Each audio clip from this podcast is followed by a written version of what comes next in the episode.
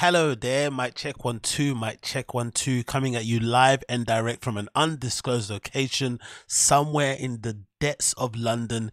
It is a random show episode number 115, and I hope you're doing well wherever this live stream is finding you. But if you're tuning into this live, not for you after the fact, if you're tuning into this live, be aware this isn't going to be long. It's going to be a super short one, maybe about an hour or so tops but I thought I would at least talk about the somewhat breaking news that's been occurring now in the Bappaverse, um, considering oh, concerning Brendan Schaub's UK uh, Euro Ireland Scotland tour that's now been cancelled. It looks like completely.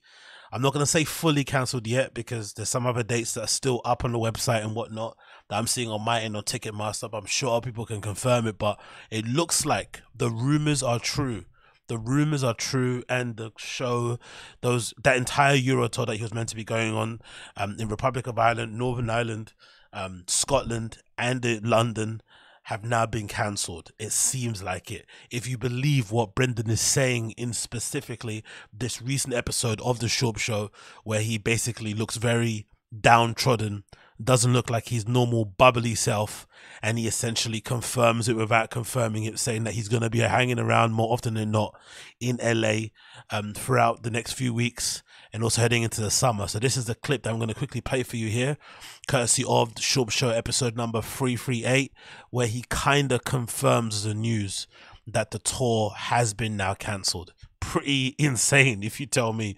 I, I'm actually surprised it's happening. I'm not going to lie. I'll give you my opinion on the other side, but let's play the clip. Alrighty. Um, that's that, pretty that much it. so tight. Yeah. His shirt is spray painted on. That's cool. Uh, there you have it. Yeah, UFC 289 this weekend. Again, not gonna knock your dick in the ground, but it is a fun card. I'll tell you, I can guarantee you the Cobb fight can, campaign is gonna be way better. We got Pauly Shore we got some. We got the schmo coming and another giant guest. It's gonna be a grand old time. The Tiger Thick whiskey is gonna be flowing. The fucking. It's gonna be fun. Guarantee. I'm looking forward to it. Uh, Charles Oliveira, Dariush. Let's not pretend that's not the main event. Can we all knock the shit off? All right. All right, Chen, can you knock the shit off? Man, that is the main right? event. You got a Mexican probably gonna be your uh, women's bantamweight champ, so that's cool. Yeah, Dan Ige on the card against Nate Landwehr, which is always fun. But again, is it worth eighty dollars? That's up to you. Calabash Fight Campaign is free. It's, gonna be better than this. Comes, so tune comes, in 7 p.m. Pacific on Thiccboy YouTube only. Like and subscribe to the channel right now if you haven't done that. Love you guys. Thanks for watching. I'll be doing spots all around LA in the summer. Gonna be spend time with my family. So I love you guys. Next tour date on the books right now. There will be more, but right now it's Spokane, Washington. Spokane is September 21st to the 23rd. I'm at Skankfest in Las Vegas. That's right. Skankfest, Las Vegas, September 29th to October 1st get you some. All right. So, pretty interesting update when you consider everything that's been going on. First off, this shouldn't be that big of a deal. People find it hard to sell tickets everywhere, right? Whether it's the biggest acts that you know, the smallest acts, the one coming up, it's difficult. I spent a large part of my youth and my kind of early 20s essentially being a club promoter. That's the only way that I could get DJ gigs. When you first start out, it's really difficult to get DJ gigs. It's probably, you know, it just is all the time, really, to be honest, unless you're kind of signed to an agency. And the only way you can really kind of get DJ gigs for yourself is to kind of put on fine parties, essentially, and book yourself and book people that you'd want to see play. So you put on these events as a way to get you to play um, in front of a crowd and also to maybe book people that you maybe love, um, see coming up as well, or people you just want to, you know, have play in your city because they don't usually play there. What you'll realize soon is that even if you're booking somebody who's got a big name, you're booking them on the really good date. It's like a public holiday. It's a weekend at the end of the month, whatever it is, you time it perfectly. Sometimes it doesn't matter. Just the fact that you've booked an event, there's just other events going on people have to choose which one to go to because they can't go to everything. And sometimes it just doesn't go the way that you plan it to go, even with the best of intentions, even with like A list, um, you know, um, people on your lineup as well, like outside of you kind of coming up, like actually legitimate people who actually sell tickets. It can be difficult to sell tickets at the best of times the thing about Brendan that think that makes it funny and why everyone's kind of laughing and giggling at it is that for the longest time, and I don't know why this was a thing, he kind of had this idea or kind of walked around spoke spoke about himself as if he was this like big touring sellout comic. And i think when he first started i think that was one of the mm, first things i remember kind of rubbed me up the wrong way when i started to kind of you know delve into the land of the homeless cats where i was kind of being a little bit like you know what? This guy doesn't seem like the coolest nicest guy in the world. When he started to get a little bit of steam in his own career and he was starting to blow up a little bit himself what in terms of his stand-up career he was selling tickets quite you know quite quickly and quite often because of the novelty of him being a former UFC fighter, the fame from the podcast, and maybe the appearances on Joe. Whatever the reason was, he was selling pretty well early on, despite him not really being that long in the game, and probably in spite of him not being that funny. But he was doing well. Now that I don't think was any indication of his ability to sell tickets. It was just at that moment that was what he could do because he was a big name. People liked who he was about, you know, liked him as a person at that time. Didn't really, he didn't really have as many probably haters as he has nowadays, and it made a lot of sense. But he, for some reason, used that little moment as a justification of, oh, look, I've completed this stand up comedy game. I don't know how you guys haven't clocked it. I don't know how you guys don't get it. I don't know why you guys aren't saying the most. And he'd kind of be stunting a lot and kind of flexing on people, especially Bryan Callen. Bryan Callen like cucks out for Brendan a lot, but those episodes where Brendan was selling out his tours, selling out his shows, his weekend things and stuff, and basically saying, I don't need to promote my things. i've already sold them out and acting really cocky. Those were quite uncomfortable to watch even if you're a fan of the show, just you know, for for Bryan Callen alone, because he's like a 20 plus year comic, he's been past at the store, all this good stuff, and he was struggling to sell tickets at like regular, you know, comedy clubs around the city or just around the country overall. So you kind of felt bad for Brendan, sorry for Bryan at the time. So that kind of went on for a long period of time. He'd kind of used that ability to sell tickets as justification of like, hey, all you haters out there that say I'm terrible at stand up and that I'm not funny, that can't be true because look, I'm selling tickets. And then, you know, then the leaks came out, courtesy of BGL, and I think one of the leaks that BGL put out there, I forgot who the comic was, but one of the guys that kind of helped out Brendan when everyone got cancelled and he went need to step in. I think it might be Josh Wolf. I remember BGL saying something along the lines of like Brendan behind the scenes would be like insulting Josh Wolf and saying, "Oh, he doesn't sell tickets," da da da da, and kind of talking down on him because in Brian Brendan's head, he's a bigger comic than Josh Wolf. Josh Wolf, I'm saying, his name is Josh Wolf, but you know how what it is because um, he sells more tickets than him, which I just thought was really unnecessary and just didn't make any sense. So a lot of people stick, a lot of people kind of going at Brendan for the ticket sales, especially the guys who are in the fire and the kids stuff, is mostly because Brendan used it as something to kind of wear as a point of pride and to kind of flex and say, hey, I can't be crap at stand up because I sell tickets. And now, in general, he would just use the selling tickets thing as just like, you know, something to kind of flex on because he couldn't really sit there and say, hey, I'm actually, you know, objectively funny because clearly the guy isn't. So most people, most stand-up comedians don't get this level of scrutiny on the amount of tickets they sell or don't sell because I think most fans realize that it's difficult to sell tickets. But Brendan gets it because of how he's been acting and the things that he's been saying, you know, in these in these previous years when he was maybe a little more popular than he is now. But this one is way more concerning, I think, because I feel like this particular tour was something that he did himself. That's my personal opinion. Because I don't understand how any sensible agent, booking person, manager would ever, ever, ever tell Brendan Schaub that it was a good idea to attempt to do an international tour, quote unquote, in these markets Dublin, London, Glasgow, and Belfast at some of the biggest venues in each of these countries, respective countries. It makes no sense. Brendan can't even sell out the comedy store La Jolla on a, for a weekend. Just this one gone past. Right? Just this one gone past. I think he might have done two shows Saturday and a show on Sunday. He couldn't even sell out the comedy store La Jolla. Why is he booking 2,500 cap venue like the London O2 Shepherd's Bush Empire, which I've been to before a few times for gigs and stuff? Why would you book that? It's 2,500 capacity. Maybe you could get it down to 2,000 if you work in a bit of a deal, but it's a 2,500 capacity um, theatre that you're booking in another country, what makes you think you can fill that up or sell it out even close to getting it sold out if you can't even sell out the comedy store La Jolla? That makes no sense. So my theory on this is that he most likely booked this whole tour thing himself. This was probably the same around the same time he was doing the whole I'm betting on myself thing.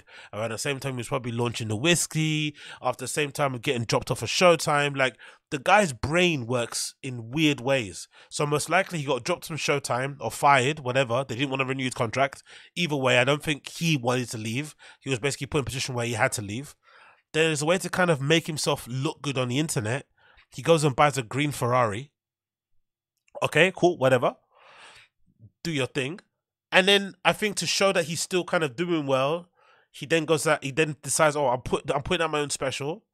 Does it in the most haphazardy way. Production's all over the place. The material itself is fucking awful. Production is fucking terrible. It comes out, it gets completely panned.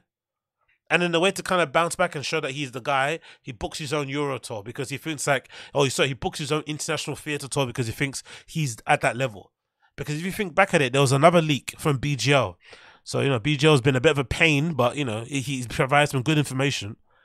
Remember, BGL said before that one of the interesting things about Gringo Papi, post Gringo Papi, was that a lot of people on the top for the Friday Kids subreddit were asking BGL, I think maybe during the AMA, hey BGL, what was the atmosphere or the vibe like after Gringo Papi dropped? Because all of us thought, most people look watching from the outside in, thought, oh my god, Gringo Pappy was awful, right? He should have never released it. 30 minute special that was like 27 minutes or less of jokes.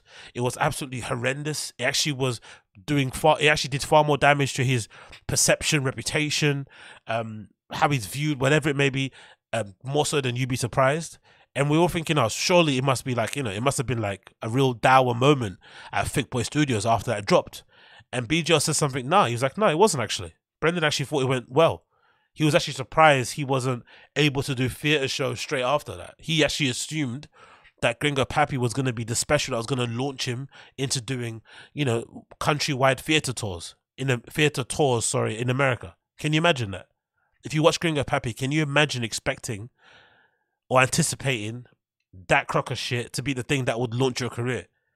It's a it's a delusion on another level that I would legit love to see a documentary on. I hope some of the better um YouTubers out there that do documentaries and stuff like the porcelains and all these other guys, beige frequencies. I hope they step up one time and decide, or just are curious enough to kind of delve into it and kind of figure out like what goes into the mind of somebody, like to book, you know, himself an international tour to look like you're a big international comic when you can't even sell out the comedy store La Jolla.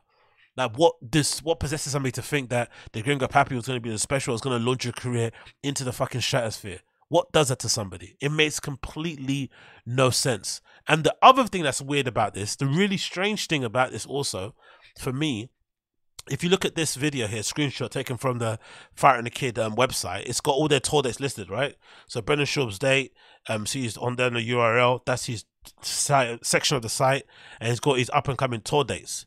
So far, when he was talking at the end of the Schaub show, he mentioned his next date being Spokane for the summer. He didn't mention anything about the Pasadena thing. So I'm wondering what that is about. If that's just because it's a Schaub Friends show in a random comedy club, maybe he doesn't really care too much about it. But he mentioned Spokane more than he mentioned the Schaub Friends thing, which is weird.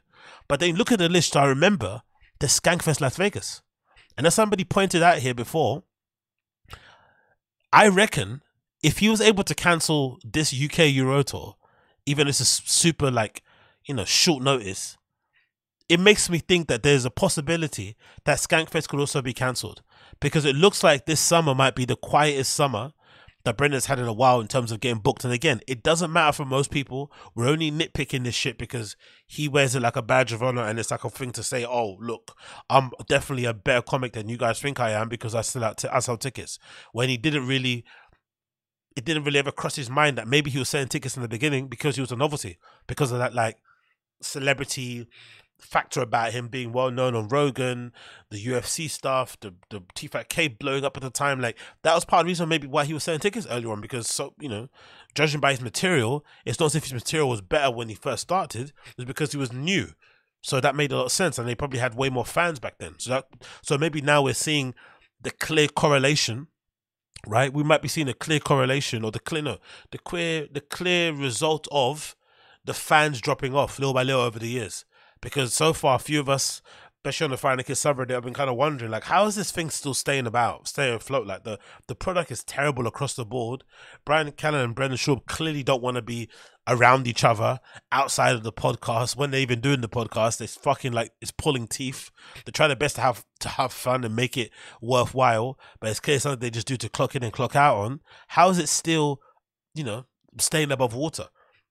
And I guess now, sorry, when I seen a clear um, you know, representation, illustration of the career drop off a little bit because I don't think I've ever seen um and uh, you know this kind of caliber of dates from Brendan be cancelled so late. That's why I was surprised at it because I'd imagine that he was gonna wear this as like a badge of honor that he's going on tour. It's gonna be a big deal. He was gonna come here and do True Geordie. He was gonna come here and do I don't know whatever thing. He might have done Sidemen. I don't know. He might have done some other big UK podcasts out here, some other big Irish podcasts. And you know, you would have did some some content with some people. Maybe went on that sneaker show we have here in the UK.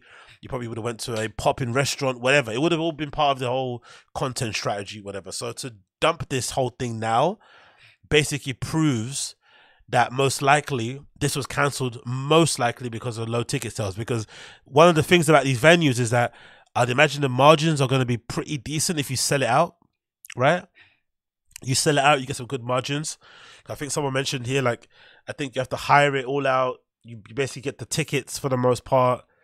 So if you you know if you're able to sell out, you know, I think I looked at the maths the other day. If you're able to sell like two thousand tickets, which is a lot of tickets to move, a lot of tickets. Don't get me wrong, but if you can sell two thousand tickets for thirty dollars a pop, that's already like six grand you're looking at or no, 60 grand, sorry, you're looking at, right? It's a, it's a decent amount of money. Of course, you have to take out the cost and the hiring and the security, blah, blah, blah. But if you can sell out these venues, makes sense why these American artists are, com- are coming on, uh, you know, are going overseas to places like the UK, especially if you've got a large fan base, because you don't come here often anyway. So if you can come here once a year, twice a year, sometimes if, if, if at a stretch, you can hit these four venues and get like 60, 60, 60, 60 and go back home, like, you know, basically grossing a million. Maybe you're not going to have it all. No, not grossing a million, sorry. My maths is, my, I've got Brendan Schaubl's maths there, but grossing a quarter of a million, right? Nearly. But you can, you know, you can make some decent amount of money, especially if you add on top of that the VIP packages, the sign, you know, the what you meet and greets, all that fucking nonsense. So I see the the allure of it, the allure of it. I see it, but I personally think it was incredibly idiotic for this guy to book venues of two thousand five hundred capacity. It just doesn't make any sense. Like I don't know who advises this person, or if he has any other people advising him, they probably do need to kind of take a real long hard look at themselves in the mirror because it's insane that somebody that can't sell out, like I keep saying to you, the comedy store La Jolla would expect to come overseas and sell out venues of 2,500. It makes no freaking sense. Unless there is a comedian out there, I don't know. Again, maybe I'm uneducated. Maybe there is a comedian out there who doesn't get, you know, doesn't sell out comedy clubs in the US, but then when they go international, somehow they sell like a thousand tickets, two thousand tickets. I don't think that's possible personally for me, but maybe it maybe it is. I just feel like the guy tried to book his own tour, tried to look like a big wig, and now it's all kind of come tumbling down. But the annoying thing I think about this personally for me is if you're a fan of the guy, and again, I'm saying this personally because I bought the ticket, so I'm a, I've got a little bit, I've been a little bit burned. Even though I'm gonna get a refund, it'll be fine. But the annoying thing, if you're a fan, you don't really get any real explanation. He just kind of cancels the shows last minute. So if you, you know, most likely you're a working class person, middle class person, you most likely are over the age of 25. You may or may not have a partner and some kids. You may not may not have some pets. So you have to make arrangements way ahead of time. Like, you know, I'm I'm sure some of you are the same if you're over the age of fucking 25 and you're maybe living on your own. When you've got days off and stuff, you're planning them like weeks in advance, days off. Vacations, you're planning them months in advance. So you're already setting out stuff of like, okay, who's going to look after my dog and cat? Who's going to look after my kids? Um who's gonna come and who's gonna come and fucking you know water my plants while I'm away. You got to do these fucking adulty life things to get in place before you can go out on a night out with your partner or with your friend or by yourself, have some drinks, you know, do some drugs and listen to fucking comedy. You have to put a lot into place. So when these things just get cancelled like that, to me, it's a real big spit in the face of the fans especially with no real legit explanation. And comedians tend to do this more often than not. Than more often than most people I've seen. I know in the from the DJ scene that I'm kind of obsessed with and a part of. There that does happen sometimes, but there is a lot of kind of excuse making about you know unforeseen circumstances i'm ill blah blah blah so they do try to make some effort to like explain so fans don't go super crazy and usually they'll close comments how they do something right? i mean they're aware of like how taboo it is and how kind of bad it makes them look but I feel like stand-up comedians don't give a fuck. They just wake up one day, like, just can't be bothered. No, I'm not. I'm not doing it. Like a couple of weeks before, a few weeks before, it's like, brother, like, how can you just cancel the show, a whole entire tour that you're meant to be going on, in literally a couple of weeks, just a couple of weeks beforehand? Especially international tour, everyone's got to put things in place, and now suddenly that weekend is gone. You have to do completely something else. It's really, really, really crazy. But to be fair, to be fair, if you, uh, Design said it. Design said it already there. I was just about to say, if you, to be fair to him, if you were paying attention, you would have known this show, this UK tour, Euro tour thing was never going to happen anyway. Because he stopped promoting this a long, long time ago. Like, many, I think maybe even a couple of months ago, he stopped promoting. I think somebody already mentioned on subreddit. He didn't really talk about it that much on his Instagram, but he didn't really mention it after the show because he just plug in his dates. He didn't really, he never really spoke about it. He kind of, you know, it kind of was there, and if it sold, it sold, but he never really mentioned it too tough. So I think he had decided a long time ago that he was never ever ever going to go because most likely because the ticket sales because these venues as much as the as much as, as much as the margins are great i'd imagine also they don't play games if you don't sell a certain amount they just cancel your show that's you know i think most of us kind of you know can figure that out you know these O2 academies and what Live Nation controlled venues and shit. They don't play no games. If you don't send us above a certain amount, the show gets cancelled. They don't even leave it on because I guess the operating costs are just too much for them to make it worth their while to have a show with 400 people in. Me, if it's me personally, I've got an option and I've said this many times. I think maybe because again, I come from the world of you know club promoting and putting on parties for DJs and stuff, and events for myself as a DJ. And I've kind of been through brutal events where I've put on an event, spent a ton of money on it, and then people, you know, one person turned up, you know, ten people turned up, and it's like a venue of like four hundred. You're like, so I've I've seen it all, but I if it's me, I'm such a pro in my side of things this is the only thing I'm a pro at, right? I'm putting on a show. I'm never canceling a show because no people, no one's turning up. I'm still playing. Like I've, you know, I've DJs in, I've DJs in fucking horrible pubs where people are, you know, mu- much more where people don't even want me to be there and they're more preoccupied about watching something on TV and actually get annoyed about me playing there. But I'm playing like I'm fucking playing in the biggest club in the world. You know what I mean? I'm oh, I'm putting on the show. I'm gonna perform for that for the one, two, three, four, five, ten people that are there and then kind of work my way up that way. But some people just can't do that. And I think for some reason, there's something about comedians where they just can't handle, especially the ones that maybe have sold some tickets. They can't ever handle the idea of performing for crowds that aren't as maybe grandiose as their idea of what they kind of look like is. And I've never really understood that personally. I don't understand that. Um, what's what's the Severe Design here saying? I think he just died. Try, uh, Design said, I think he just started trying to hype the tour because Chris is selling out theaters and Eric is getting booked at the mothership. Thoughts? Yeah, probably. But I just think if that was me, I don't know. Maybe I'm like, maybe I have a lot more self awareness. Maybe that's the thing. Or maybe I just have an ability to do a lot of self inventory.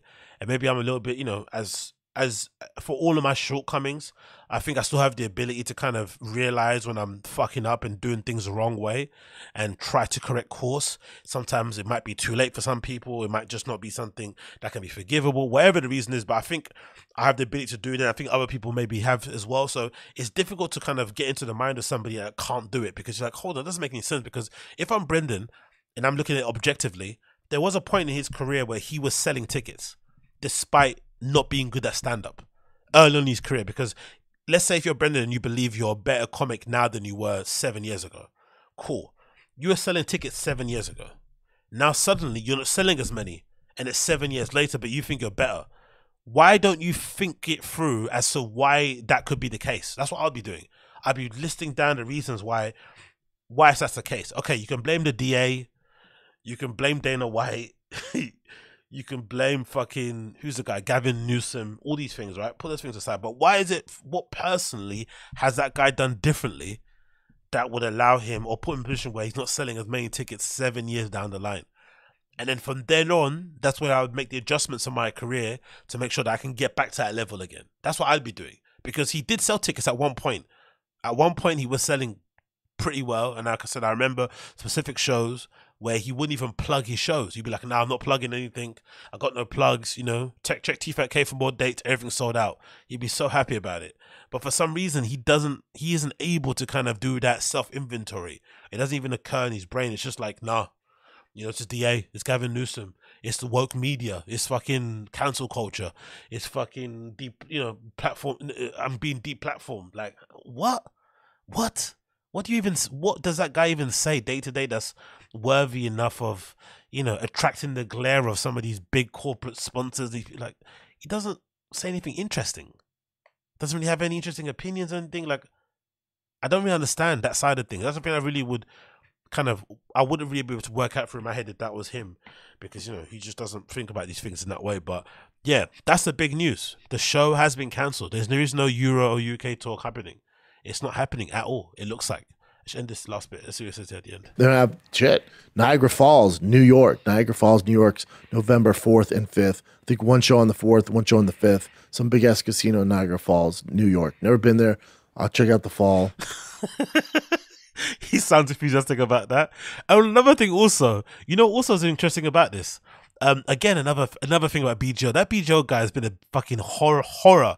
That whole BGO escapade. That whole era arc of the story was horrible to kind of cover, man. I'm hopefully to never go over it again. But to be fair to BGO, he did give us some really juicy bits of info that we had no real idea on. And one bit of juicy info that he gave us was that podcast sponsors, like, they sort of work in delay, the contracts. They're kind of based on like numbers that they sign up on the day. So if they sign, if, if they also sign me now for a podcast sponsorship, it'd be based on the metrics I'm getting now. But then that would hold over for three years.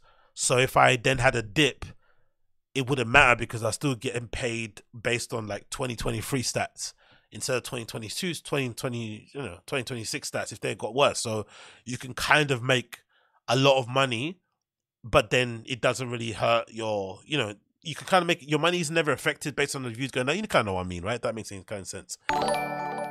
Yeah, big up Austin Casey. Every move Brenda makes is based on delusion and ego. Bingo, Fact. bingo, bingo, bingo, bingo, bingo. Big up Austin Casey. I appreciate for the ten dollars, brother. Thank you so much for donation.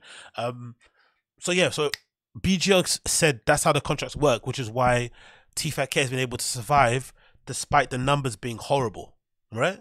the stats kind of like dropping off considerably because early episodes of T5K, even without like Chris D'Elia and like, you know, Chris, Pete Chris and Will Sasso and Theo back the day, they would easily get 100,000 to sometimes half a million views, like just Brendan and Brian. So clearly the drop has been crazy, right? And he said that's the case because they signed these deals, you know, based on the metrics you already have. And sometimes with Brendan, of course, he would buy views, right? Clearly, we can see that's the case because the pod is awful. No one's, you know, no one with a brain is going to be watching that stuff like and and enjoying it. It just doesn't make any sense. And especially if you look at the, the views and the likes and stuff, it's just easy to tell if you're if you watch enough content, you make content yourself. It's easy to tell who buys views and shit. Cool. And um, one thing I was noticing about these dates is also I was wondering if that's also the case for like tours and stuff and selling tickets and booking shows. Like maybe now even in the states, which you imagine is his prime market, it should be his prime market. It is his prime market. We're now seeing these gaps in these dates are a reflection of maybe the fall off in terms of him being able to sell tickets. Like, because I would do that's the thing that always used to surprise me. Like, how oft, how is he able to consi- consistently get these kind of weekend gig tour things when it's clear he doesn't sell many tickets at all, and the shows are doo doo. Right, the comedy's not great. Put the comedy to one side. Cause I think if you're a comedy club owner, you don't really give a fuck if the guy or gal or person on stage is funny. You just want them to bring a crowd so they can, you know, buy beers and shit and eat food and stay in your club all night. Cool. But the guy clearly doesn't sell tickets at all. He finds it hard to sell like uh, standard I don't know number in the comedy club. So I always wonder like how does he keep consistently getting new dates at these new spots because I know from me when I used to promote and put on parties and raves and places, you would get really embarrassed if you put on a night and no one uh, came, and then you saw the event, oh, you saw the the the venue owner or the booker there because you know, you know, as soon as you saw them and they notice a crowd, that most likely you would never get another date. So either you as a DJ or you as an event booker, like you would dread seeing the fucking owner or the manager there. You'd be like, oh no, man, they're gonna see this and they're gonna know like I didn't do anything, no one came through, I'm not a draw, like whatever, right? You'd be hating it, dreading it. So I was wondering, how is this guy able to kind of keep like double dipping, trip like he's getting rebooked to these places when he's not selling tickets? Doesn't make any sense. And I thought maybe the comedy, the comedy stand-up comedy seems a bit different maybe from from DJing and maybe it's because based on these fucking celebrity I don't know. But maybe this is now an edu- indication that because of the economy that maybe things have changed. Maybe now comedy clubs are actually not allowing or not giving people more dates if they can't sell tickets beforehand. This is maybe a reflection of it. Who knows? I'm not too sure because this is an interesting gap in in dates. Like he's got dates in July September November but then you know it's June July or August October like nothing it's a big gaps in terms of his kind of schedule and shit, which is quite interesting considering that he was always kind of bragging about the dates, you know, and what he was doing going forward. But yeah, UK Euro Tour is fucking over. That dream is completely done. And um, yeah, the using the kiddos as a meat as a human meat shield. Yo, that's tough. using the kiddos as a human meat shield, the same guy that doesn't actually like hanging out with his kids. it's fucking wild. There's clips of this guy, clips. There's clips of this guy talking where he says, jokingly, not jokingly, that he would purposely book shows to kind of be away from his family. And now all of a sudden, he's like, oh, I want to spend the summer with the kiddos. Sorry? Sorry, sir? No, we don't believe you. We don't believe you. We don't believe you. I'm sorry. We do not believe you. but again, that is kind of shameless to be fair to like use the kids as an excuse. It's kind of like when you, you know, you're late for work or something and you just say someone died in your family. You don't even want to take ownership of it. You don't even want to kind of man up to it. You don't, you know, whatever. You just say my someone died. It's like that is really bad vibes. Really, really bad vibes. And it seems like Brendan always goes for that Hail Mary pass. Like, it's my kids, it's my kids. It's like, bro, you don't really speak about your kids in glowing ways. Um, you clearly don't want to be at home because you try and book as many tours as possible to be away from home. When you are when you are at home, we see the pictures on the fucking subreddit. He looks like he doesn't want to be with his family. You know what I mean? He looks, you know, very downtrodden and shit.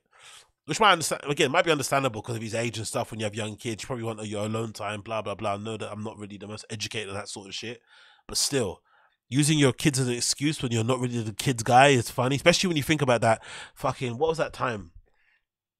that time when his wife had a fucking miscarriage and he went on tour. He he didn't come back. Like you know, I don't know. You find that out on road. You you you're you know you're you're cut. You're tore up about it, like your wife is, and you you know decide to go back home. You cancel the half leg of the show. No, he was posting pictures of himself in, in the bathtub and shit with the boys and his wife's having a miscarriage, like on her own, like just dealing with that shit on her own, uploading the stuff on social media because I don't know why she's doing that. Who knows? She's not a celebrity in her own right, but hey, who cares?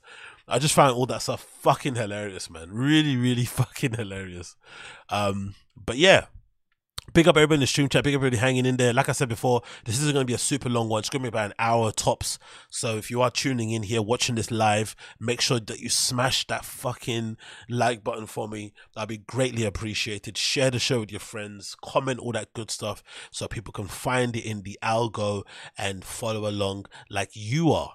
Now, talking about this Brendan Schaub cancellation thing, I wonder, I wonder, I wonder, wonder, wonder if this whole Euro cancelling and the fact that he's got no shows after July for the most part until September, and the fact that you know, in general, it seems like he's talking a lot about money more and a lot about downsizing. Just general, there's a comp. I know. I feel like there's like a squeeze going on in the industry, and I wonder if this is another indication of the overall squeeze that's affecting a lot of these you know, JRE, Bappaverse, no, yeah, JRE Extended Universe type character people from the LA podcast scene, where it looks like the monies that these guys are all enjoying from their fucking mediocre podcast is now finally dried up.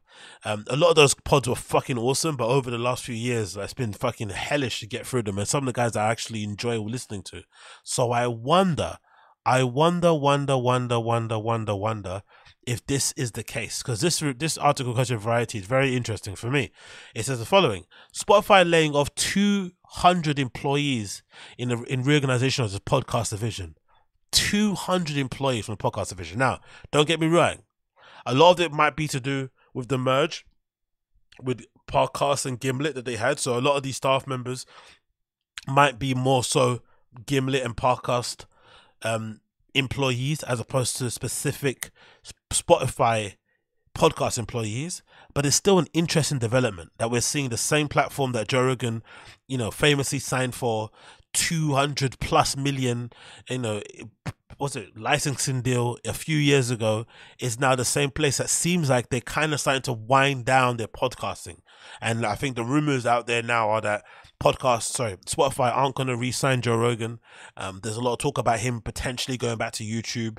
I've got a feeling that he might even do the Twitter thing um, that um, what's his name Tucker Carlson's doing. Especially Elon Musk has been talking a lot about launching that side of um, things in terms of Twitter and having it be a place where creators and con- content creators at large can actually post their stuff directly on there. So it wouldn't surprise me if Joe decides to do that directly, especially when you consider the conversations that are happening around the show in the comments and shit. That could be a good place to go and do it. Or you might jump onto a place like Rumble. Um, there was talk about the Rumble guys having like an open contract there for him to sign or to negotiate with at any point in the hundreds of millions also. And I'd imagine someone like a Kick might get involved in whoever. Loads of platforms out there that could get involved in it. But the one thing that is definite Spotify aren't going to re sign Joe. And I think that's interesting because you would imagine, despite Spotify's podcast platform side of things being horrible to use, I fucking detest it. Um, it's obviously great to use some music, but the video side of it, the podcast side of it, just the fact that it crashes all the time, the fact that you've got fucking pod, you know, you pay for spot, Spotify Premium and you still get fucking ads on it. it is fucking annoying. Um, all of it fucking is horrible to fucking use. So I'm sure there's a lot of people out there who have just stopped listening to the Joe Rogan podcast because it moved to Spotify. And I'm sure there's still a lot of people on there, like myself, who only joined Spotify because of Joe Rogan. That's a funny thing. Like much music I listen to, I always had a Spotify free account, and I had most of my main music listening was done on Apple Music. But then when Joe joined Spotify, I then got a premium account Spotify because of that. And I started to use Spotify more as a music thing because of Joe, even though Joe was a podcasting. But then after listening to the podcast on there for a few times and it kept crashing every time we tried to skip through it, I was like, you know what, I'm out.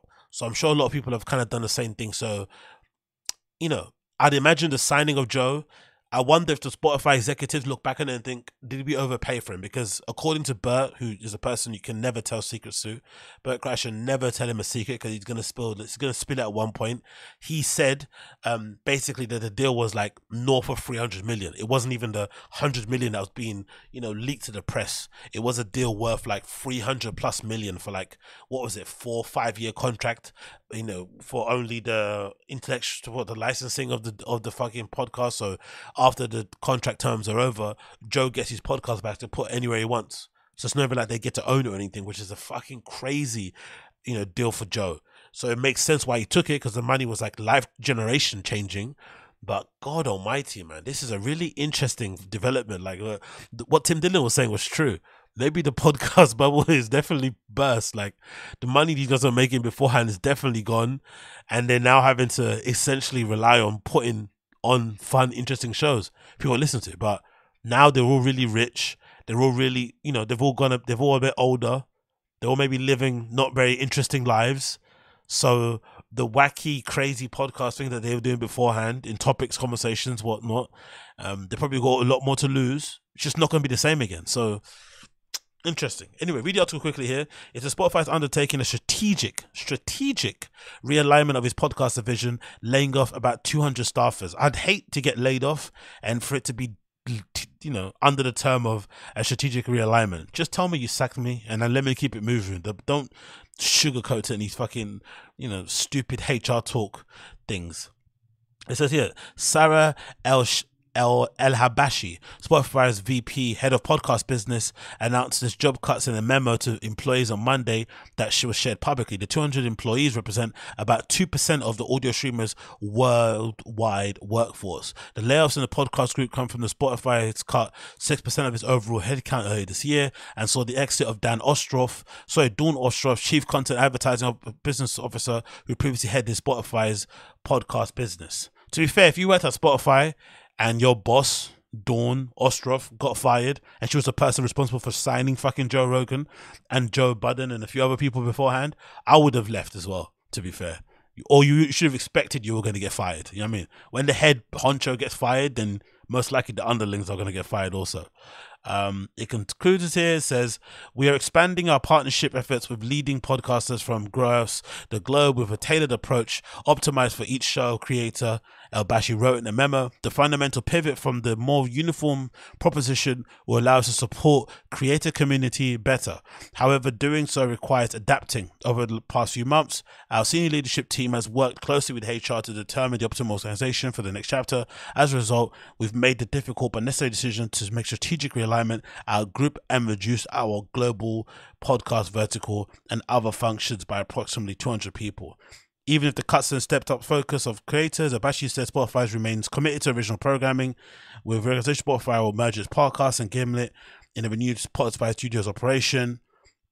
Blah blah blah blah. Last for Spotify cancelled eleven podcast shows running um, the original lineup or pre-original lineup to weed out the companies determined was unperforming titles. So they're getting rid of all the ones that are un- underperforming. So I'm wondering, let, and let me you, ask you guys here in the poll here. Um, let me ask you what you guys think here, because I'm curious what the verdict is around the fucking community. Uh, did did Spotify overpay for the JRE? I want. I wonder what you guys think about this. Did they overpay? Because I don't think they personally did. I think it was a bargain, really, to get him on board, especially being how big he is and the numbers he probably commands. I think he brings in a whole lot of people there, a lot of ears, a lot of eyes. It kind of solidifies him reputation wise. I don't think they overpaid, but I wonder what you guys think. Like 200 million, allegedly, right? For those years. The deal, according to Bert Kreischer, was 300, but let's say the 100, 200 mark. Did Spotify overpay? What do you guys think? Did they overpay? What are you guys saying here? Action J. I love that Action J that's essentially what everyone fucking clicks. Don't care, actually. Um, yes, they overpaid. People are saying, okay, cool. The census is like, it's not very clear, but it, I think a lot of you guys on here aren't also fans, aren't also the biggest fans of Rogan. I think I might be the only person on this stream listening right now who actually listens to Joe Rogan. I think most of you guys don't give a flying fuck about the guy, which is understandable, fair, but yeah, I still like the show. So, looking at that, right, actually, and actually just looking at this, I'm just to open this in a new tab. this might explain as well, quickly here. This also might explain why, most likely, Wondery cut ties with fucking Bobby Lee. And I'm also surprised because I think a lot of this, I had this thinking just now as I was before I was about to stream. I was thinking, you know what? If you're Bobby Lee, you have to have a kind of your hubris has to be a little bit insane, right? To basically try and sue Wondery for breaking ties with you because you know they don't like the fact that you, you know, went to Tijuana and may have messed around with some fucking underage girls, like to to kind of, you know, essentially try and sue them for breach of contract when what you did is or what you said you may have done is a gross misconduct and could be looked at as bad for them in terms of what it makes them view like. It's a bit strange. And I'm just wondering, looking at this clip, this article here quickly, is this. What do you guys think about this? This is maybe the clearest representation that you would think of why it was never going to work out for Bobby Lee at fucking Wondery, at TigerBelly. Wondery hires Netflix, Apple, and podcast alum Njeri Eaton. Do you think this lady is going to be a fan of fucking Bobby Lee stories? Do you honestly think this woman would enjoy stories of Bobby Lee going to fucking whorehouses in fucking Thailand and shit and whatnot, and allegedly fucking underage women? Do you think she'd be down for that sort of stuff? Like, this is why sometimes I wonder a lot of these podcast guys, why would you sign to a big platform like that anyway, just to get the money up front when you know most likely when their politics change, you're the first person that's going to get the boot.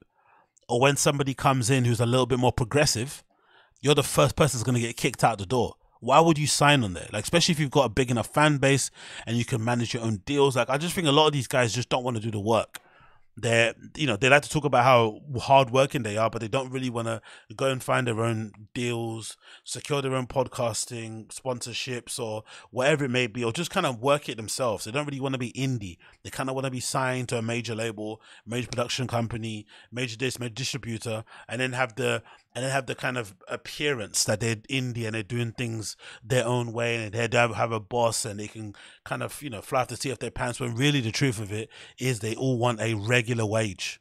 They basically want an, an ability to earn a, a, stable income because you know you imagine being a comedian especially like a bobby lee.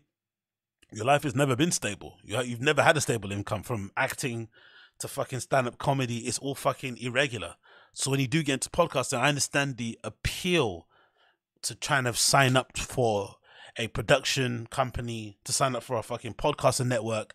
I get it.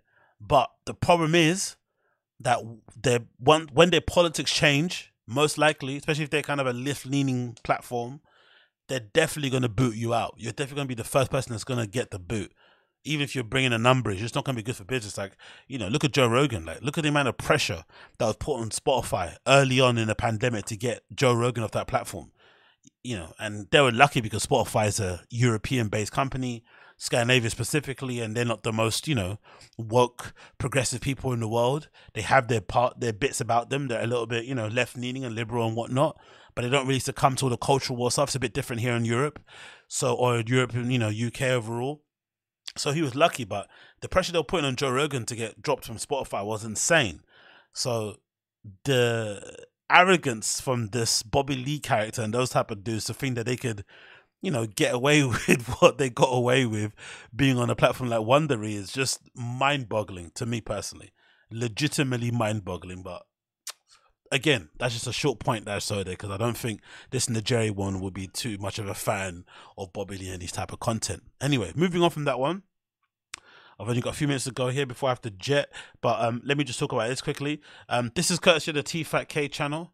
Quickly want to mention this for you guys. I'm sure most of you guys have already seen this here. This is a clip taken from T Fat K channel. It says Brendan has no clue why podcast, well, sorry, why people hate him so much.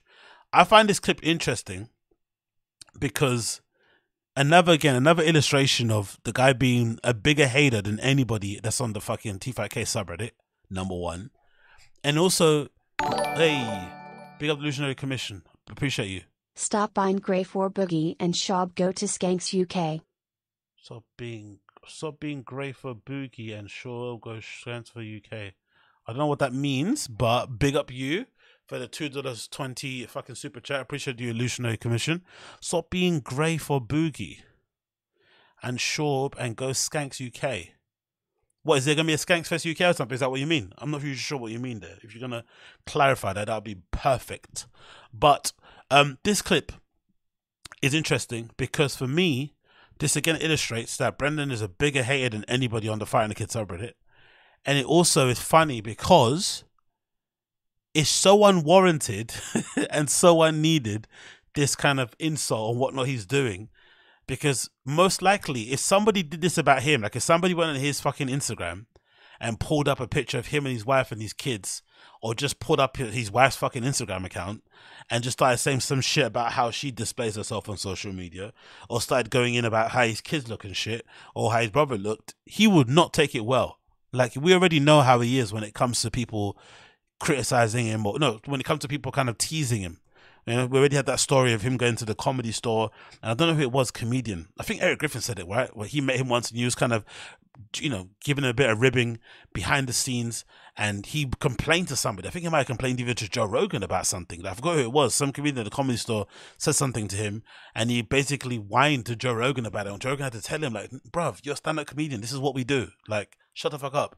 So the fact that he would go out of his way to say this is fucking insane. About Al Pacino and his family is fucking crazy. But let's play the clip anyway so you can hear what he says. No, they suffer from very bad immune disease. Dude. They, they Ching, click on the one of the with him with the glasses. The nurse one. Uh, uh, What do you mean, this one? Brennan. Yeah, that one. Brennan. Brennan. Ain't that a bitch? Just hold on. Ain't that a bitch? You're Al Pacino, and, and that's your squad. Is that his son? God, wait. You know what, Al? Nice- You've had a good run, right? He goes, I He sure loves have. his children. I'm gonna give you the two ugliest kids on the no, planet. no, no, stop saying that. Listen, there's a bad pictures. They had rheumatoid arthritis. And the thing as well about this year that would be funny is that if he was one of those kind of edgy comics that kind of made these edgy type of jokes, fair, no problem. And if he was also somebody that was that was willing to like as bad as he, you know, as much as he gave it out, he could also take it. That's fair. But we know Brendan's the most thin-skinned human to have ever walked on the face of the earth, especially for a stand-up comedian. He does not like getting teased. He does not like being the butt of the jokes. He hates it when people point out the fact that he, you know, repeats people's jokes or he mispronounces words or gets facts wrong. That he facts wrong. He doesn't like it in the slightest. So the fact that he would sit there and go out of his way to insult somebody, children who aren't even a part of the entertainment industry or just happen to be the kids of some famous dude that acts and stuff, is fucking diabolical. Legitimately diabolical, especially if you think about how some people are with their families there's some people out there that don't play no games. Some people really will go, you know, will legitimately go to fucking, you know, they'll go to the end, the ends of the earth to protect their family and defend them in any way, shape, or form. They don't play any shape or form in that way. And the fact that Brendan would do that is legitimately a really clear example of like how he is deep down or what he actually thinks of people behind the scenes. This is maybe the best indication that you can kind of see of what he's actually like in real life and maybe another representation of what some people on like the Fighter and the Kids subreddit see without him saying because I think that's a one thing, right? That I think a lot of people on the internet don't figure out, especially these guys who don't have an ability to understand how they're perceived by fans and stuff, right? Around the country, blah blah blah, all this stuff, right? I legitimately think some of these guys don't realize that a lot of us, myself included, we watch a lot of people's content. We're sometimes fans of people, or sometimes you watch stuff of people because you're hate watching it or because you just want to laugh at it. But you watch a lot of people online. You watch a lot of you lot you watch a lot about somebody online. No, you watch a lot, uh, whatever that term is. You know what I'm saying, right? you consume a lot of their content, and you usually over time, if you consume a lot of enough content of somebody, you can usually figure out who they are as a person. There's not a lot you can kind of hide if you kind of put a lot of content out there. People can kind of suss you out. And I think a lot of people from the beginning sussed Brendan out. And I think it kind of, you know, upset him in that way that they're able to call out his bluff from the beginning of like, nah, this guy is not the greatest guy. He's a bit of a douchebag. He maybe has a bit of a dark heart. He maybe doesn't have the best intentions.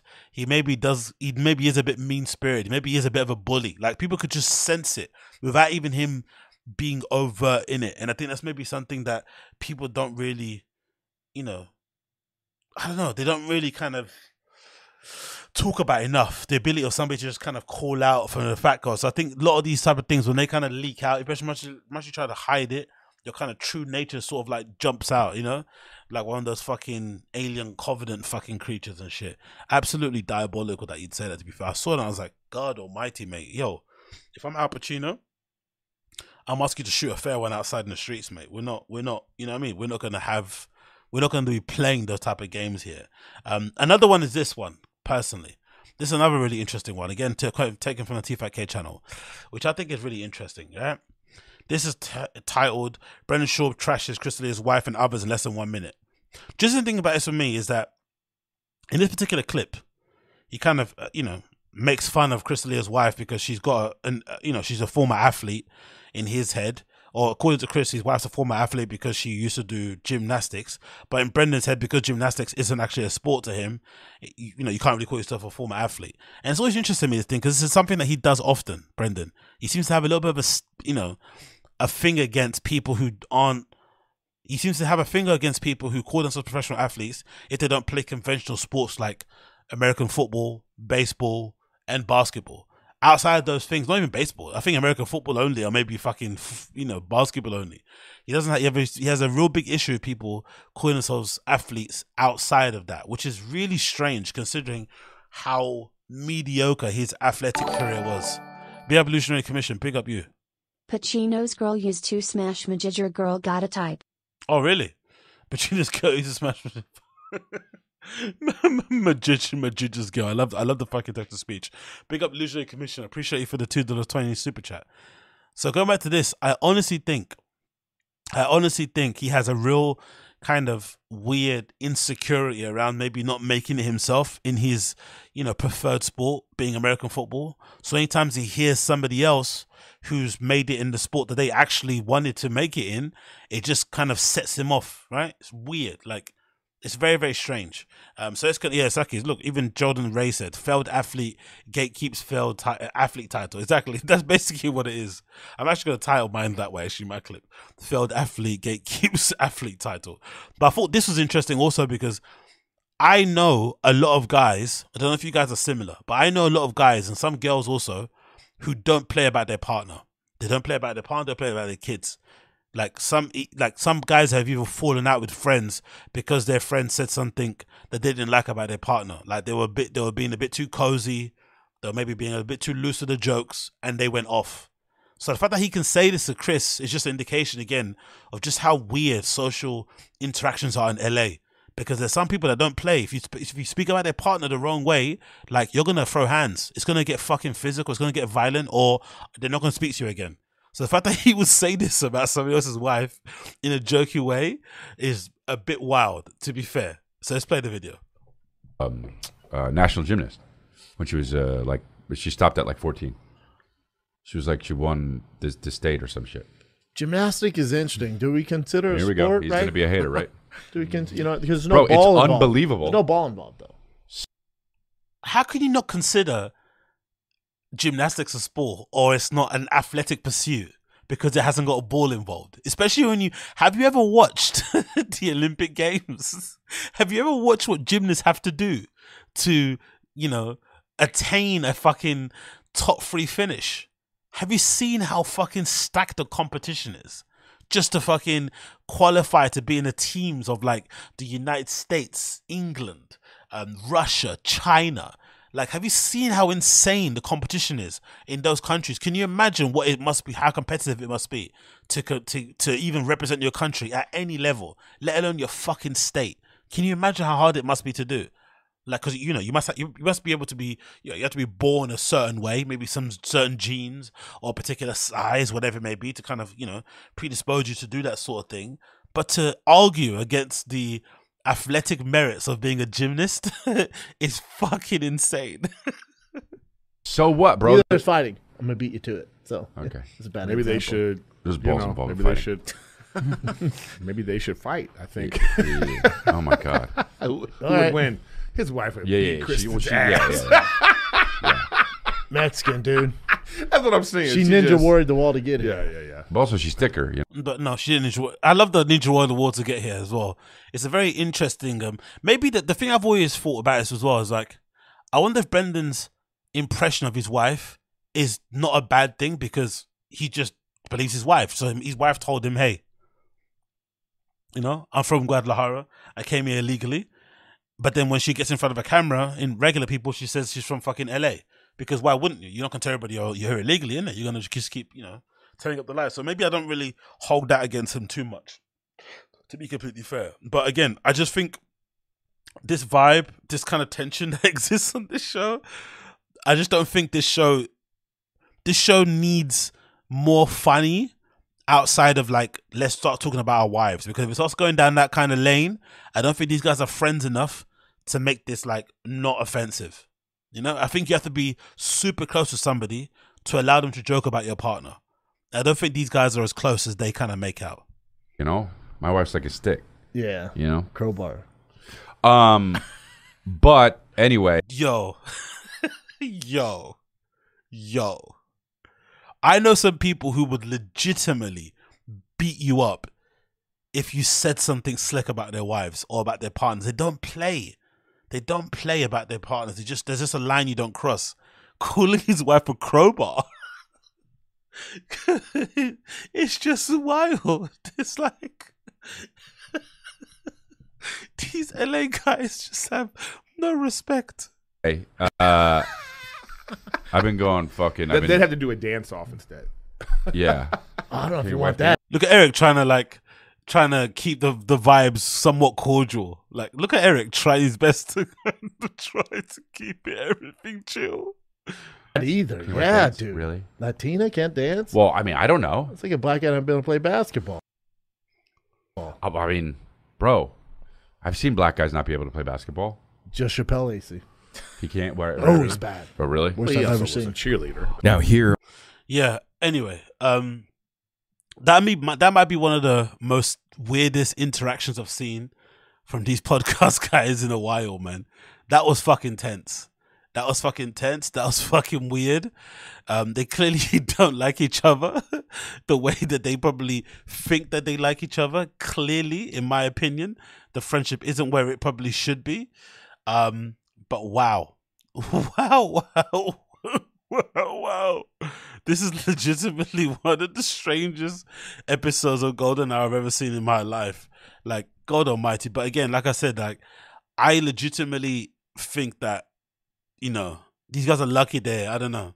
They just probably I don't know. Chris probably doesn't really take it that offensive, that that much of offense was almost stuff about his wife for maybe obvious reasons because he maybe doesn't respect her as much if he's cheating on her a million women. Who knows? Blah blah blah blah blah.